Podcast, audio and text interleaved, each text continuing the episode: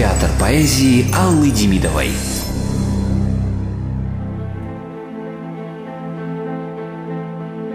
Доколе мир стоит, доколе человеки жить будут на земле, да то ли черь небес, поэзия для душ чистейшим благом будет.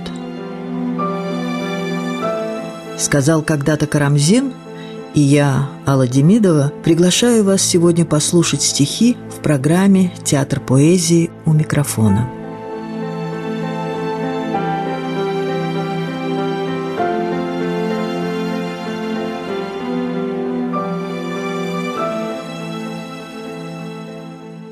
Здравствуйте. Я вам хочу напомнить отрывок из одного стихотворения Георгия Иванова. «Январский день. На берегу Невы несется ветер разрушением вея. Где Олечка Судейкина, увы, Ахматова, Паллада, Соломея? Все, кто блистал в тринадцатом году, Лишь призраки на петербургском льду». Я хочу продолжить наш разговор о прекрасных женщинах Серебряного века, о музах. Мы уже говорили с вами и об Олечке Судейкиной, и о Соломее Андрониковой. Сегодня я хочу вспомнить Палладу. Паллада – это имя, фамилия Богданова-Бельская. Про нее вспоминают, что ее красота не бесспорна, но смертоносна. Ее проза не издана – ее поэзия раскритикована, ее танцы осмеяны, ее артистическая одаренность не воплощена. Она одна из тех женщин-теней, которые двигались в призрачном городе, дыша духами и туманами, видели небо в алмазах даже под сводами подвалов, носили экзотические наряды и обжигали свои пестрые крылья, летя на фейерверк мечты. Они знали и исповедовали лишь одну правду – правду вымысла – их вечера были афинскими, ночи безрассудными и так далее, и так далее, и так далее. Но Паллада, она действительно была вот так, как о ней вот пишет Тэфи. Она закончила в одиннадцатом году театральные курсы режиссера Николая Евреинова. Очень знаменитые в то время были курсы. Когда Паллада шла по Невскому, вспоминал Георгий Иванов, прохожие оборачивались, потому что Представляете, Петербург, зима, вечер, падает снег, зажигаются фонари. На обыкновенных улицах обыкновенная толпа. И вдруг, вдруг в этой серой толпе странное, пестрое, точно свалившееся откуда-то существо. Откуда? Из Мексики, из венецианского карнавала, из Марса, может быть. На плечах накидка ярко-малиновая или ядовито-зеленая. Из-под нее торчат какие-то шелка, кружева, цветы, перья, переливаются всеми огнями бусы, на ногах позвякивают браслеты. Но сама Паллада, отвечая своим врагам, которых было очень много, и даже вроде бы другу Георгию Иванову, она говорила, я ненавижу, ненавижу и она крепко сжимала свои маленькие ручки в кулаки. «Ненавижу всех таких людей, всю вашу шайку, всех тупых, пустых, самодовольных и добродетельных людей. И действительно, с вами мне не место, потому что я всегда ищу, а вы мирно спите». Но что она искала? Вот это вот вроде бы и загадкой осталось, хотя она осталась в памяти, вот такой яркой, личностью. Она взяла сценический псевдоним Богданова-Бельская. Ее настоящая фамилия была Бельская, но первым мужем а, был ее такой вечный студент Сергей Богданов, который был эсером, революционером, ушел потом в политику. Но после него, они венчались, кстати, но после него она вот стала Палладой Олимпиевной Богдановой, хотя потом присоединила вот свою фамилию Бельская. Она, кстати, родила от него двух мальчиков-близнецов, но их воспитывали родители. И имена она им дала, вот ни за что не догадаетесь. Правильно, Арест и Эраст. Вот такие два мальчика тоже. Но, правда, ничего не оставили после себя, никаких следов, кроме того, что они были детьми Паллады Олимпиевны. Богданова-Бельская паллада была действительно очень одарена разносторонне. Она писала хорошо и стихи, и статьи. Например, в таком тогдашнем модном журнале «Аргус» Паллада имела свою постоянную рубрику, где она писала и давала горячие советы о красоте дамам, джентльменам, э, как одеваться и как вести себя в обществе, ну и так далее. Неважно. Паллада могла бы очень хорошо сниматься в кино, но тогда кино только начиналось, и ее не очень заметили, потому что в основном брали уже таких состоявшихся актрис, ну, как Веру Холодную – нашли и потом использовали. Но Паллада обладала своим таким своеобразным драматическим талантом, потому что на своих вечерах, так называемых афинских вечерах, она танцевала в каких-то немыслимых нарядах. У нее собирался весь свет такого интеллектуального творческого общества 15-14 годов потому что она была немножко младше и поэтому начала позже. И они разыгрывали иногда вот такие домашние спектакли, потому что вообще Евреинов, он был теоретик вот таких домашних спектаклей. Он оставил интересные книги по этому поводу об игре, об игре в жизни. И кто играет в жизни, тот вроде бы защищен от ее таких острых уколов, острых углов. Другом, одним из первых таких, ну, конечно, и любовников, и другом был у Паллады Ленечка Канегиссер. Это тот поэт молодой, который в 18 году, как известно, убил главу питерского ЧК Урицкого. Но Ленечка Кенегисер был известен не только этим. Он ввел в этот вот петербургский свет Сергея Есенина – они ходили вдвоем вначале, и Цветаева, вспоминая об этом, говорила, ну, ходили два класса, два совершенно противоположных, один черный, другой светлый, один городской абсолютно про Ленечку Кеннигисера, а другой только что вот такой Василек из деревенской глуши. Но, тем не менее, Ленечка очень любил Есенина и вводил, вводил его вот в эти петербургские круги и, естественно, привел к Палладе.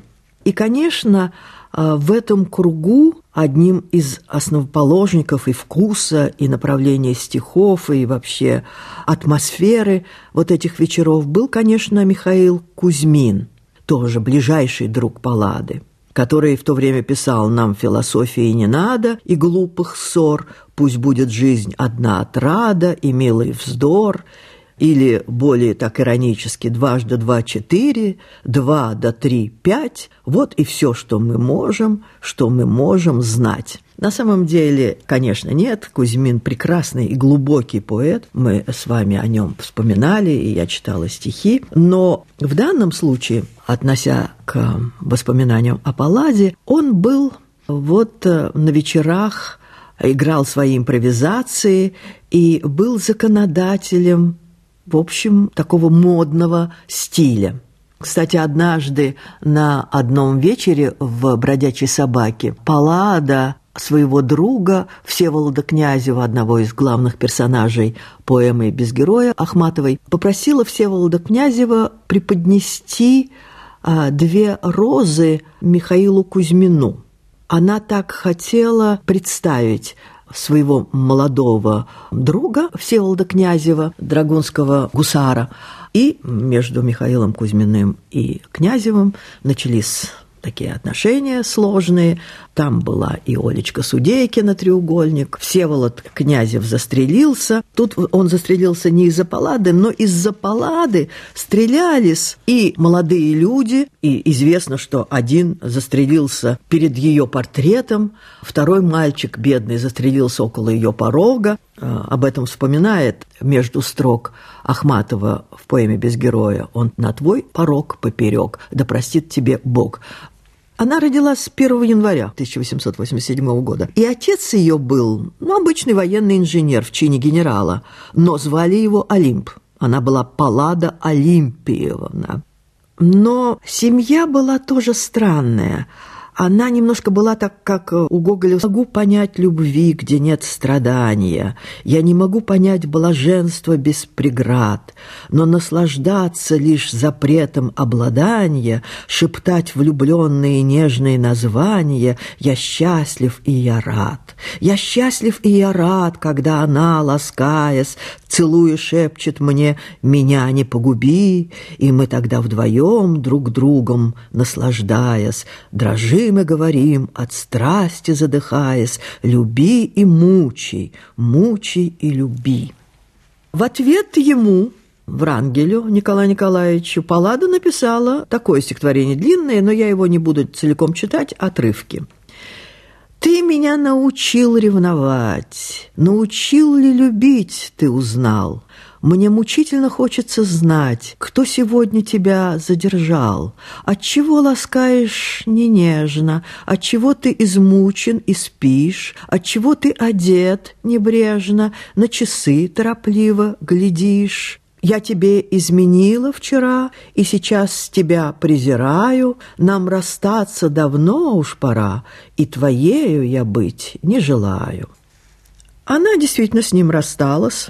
Но Врангель, он писал, кстати, очень хорошие статьи про художников Серебряного века, и написал, что мои любимые художники Серебряного века Константин Сомов и Александр Бенуа и для них Паллада вот воплощала вот этих выдуманных персонажей, которые, в общем, и являлись идеалом женщины Серебряного века. Такая, как он писал, девушка с невинным лицом ребенка – с маленькой головой и большими глазами, как у бархатной бабочки, а рот, как кровавый цветок с крошечным розовым языком кошечки, смесь зла и невинности, подростка и старушки, больной оранжерейный цветок в оправе лалика. Лалик, кстати, это знаменитый ювелир того времени. Странное и острое слияние непонятного и знакомого, невинности и греха.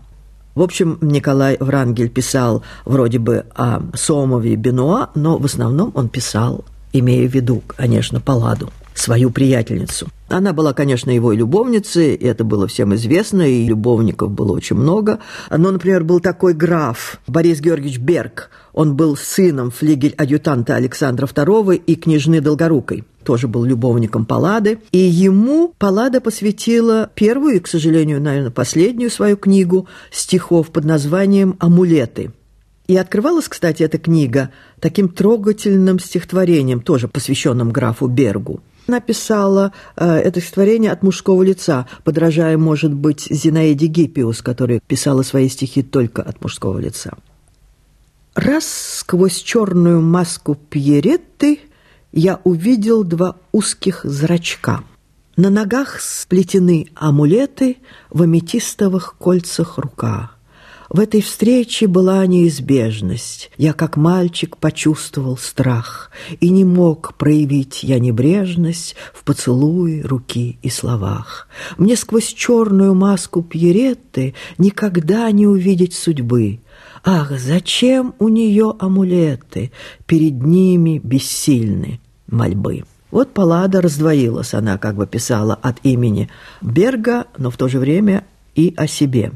Были, кстати, и другие поклонники, любовники, и тоже, например, граф Алексей Александрович Бобринский, которому тоже посвящались стихи. Он тоже любил такую театрализацию жизни, и они выходили в свет, на ней были эти амулеты, а на нем греческие одеяния, такое воплощение Эллина. Ему Паллада, например, писала «Для затерявшейся маленькой песчинки – где может отыскаться покой. У меня аметистовой свинки есть большое сходство с тобой. Мне на счастье ее подарили, и была она мой талисман. Раз случайно ее уронили в глубокий гранитный фонтан — с тобой были одни только радости, и я счастьем тебя назвала. Но из глупой и детской шалости раз я в чем-то тебе солгала. Ты ушел для затерявшейся песчинки, где может отыскаться покой, у моей аметистовой свинки есть большое сходство с тобой. Конечно, стихи не ах какие, но в то же время отражают какое-то время Серебряного века ту малую волну стихов, которые шли не только от Паллады, но от очень многих ныне забытых поэтов. Она умерла довольно-таки поздно. Мы могли, в общем, ее даже знать. Она умерла в январе 68 года в городе Ленинграде. Да, действительно, вот Серебряный век, как-то вот эти вот музы, эти прекрасные, яркие э, женщины, эти яркие птицы, какие-то неземные, марсианские, они были смыты не только 17 годом, а вообще бытом, который потом пришел на смену. Пожалуй, я вам еще почитаю стихи Паллады, а, тоже одному. Она всегда писала в посвящении каким-то своим любовникам. Кстати, только по этим стихам можно и проследить ее вот такую интимную жизнь. А, но у нее все были вот такие графы, тайные советники, камергеры и так далее, члены Государственной Думы. Ну, например, вот одному из членов Государственной Думы, такому тоже в то время знаменитому Павлу Николаевичу Крупенскому, на его мужскую долю вот выпало что э, от Паллады. Стихотворение называлось «Женщина». Всех безотчетно я ласкаю, и всех жестоко я томлю. Зачем?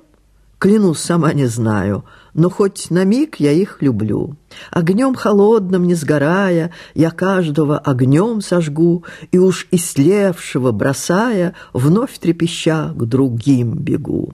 Ах, все возможности прекрасны, но раз достигнув, погублю. Все встречи первые неясны, а расставание люблю. Но почему ж так осуждая, меня не могут все понять? Ведь всех надеждой услаждая, я всем должна хоть раз солгать.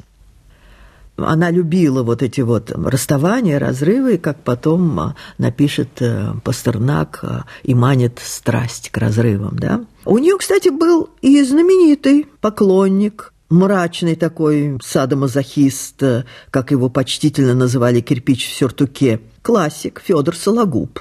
И он Палладе Олимпиевне посвящал стихи.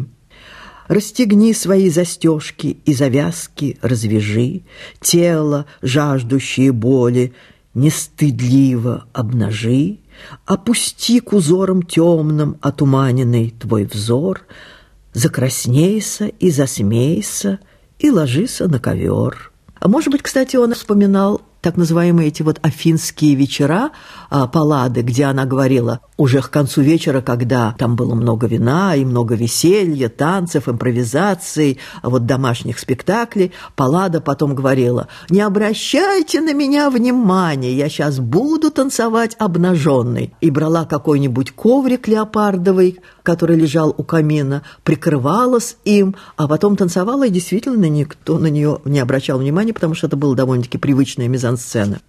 Помимо вот э, Федора Сологуба, Игорь Северянин, кстати, в своей эмиграции в 24 году вспоминал свою бывшую любовь Палладу. Стихотворение так и называлось «Паллада». Она была худа, как смертный грех, и так несбыточно миниатюрна. Я помню только рот и ее мех, скрывавший всю и вздрагивавший бурно. Смех точно кашель, кашель точно смех, и этот рот бесчетных прахов урна. Я у нее встречал богему, тех, кто жил самозабвенно, авантюрно. Уродливый и блеклый Гумилев любил низать пред нею жемчуг слов, субтильный Жорж Иванов пить усладу, евреинов бросаться на костер, мужчина каждый делался остер, почуяв изощренную паладу. И она ответила очень справедливо, ответила всем этим поклонникам, и знаменитым, и незнаменитым. «Чем ты знаменит? Разве тем, что я тебя любила? Что на губах твоих печать моих лежит? Чем ты красив? Разве тем, что я тебя хвалила? И что в твоих зрачках огонь моих горит?»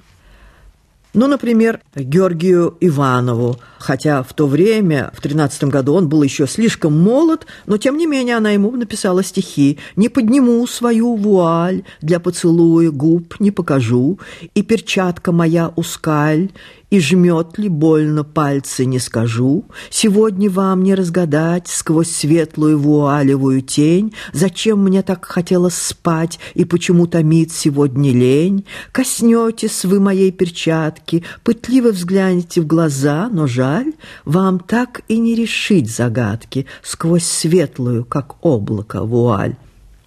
Может быть, поэтому Георгий Иванов потом в эмиграции написал вот «Где?»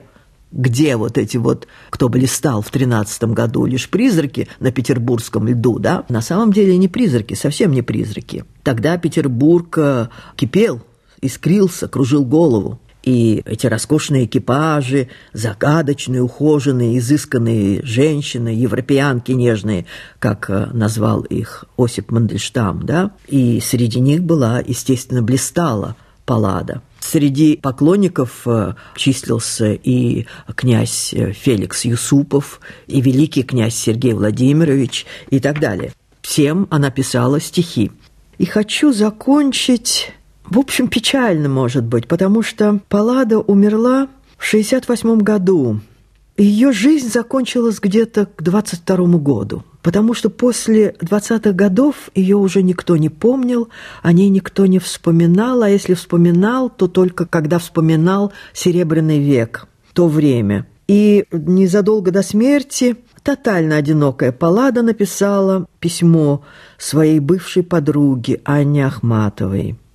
Наверное, я вскоре умру, потому что очень хочу вас видеть и слышать. А я теперь тень безрассудной палады, страшная тень и никому не нужная.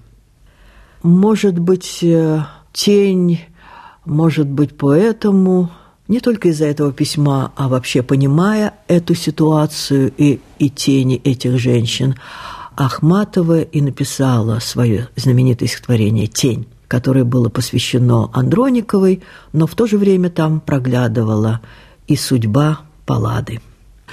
А, тем более, что Палладе было посвящено стихотворение специально 14 года у Ахматовой. «Подошла, я волнения не выдал, равнодушно глядя в окно, села, словно фарфоровый идол, в позе, выбранной ею давно. Быть веселой — привычное дело, быть внимательной — это трудней, или томная лень одолела после мартовских пряных ночей. Всего вам доброго. До новых встреч. Известные и неизвестные поэтические шедевры в программе «Театр поэзии» Аллы Демидовой.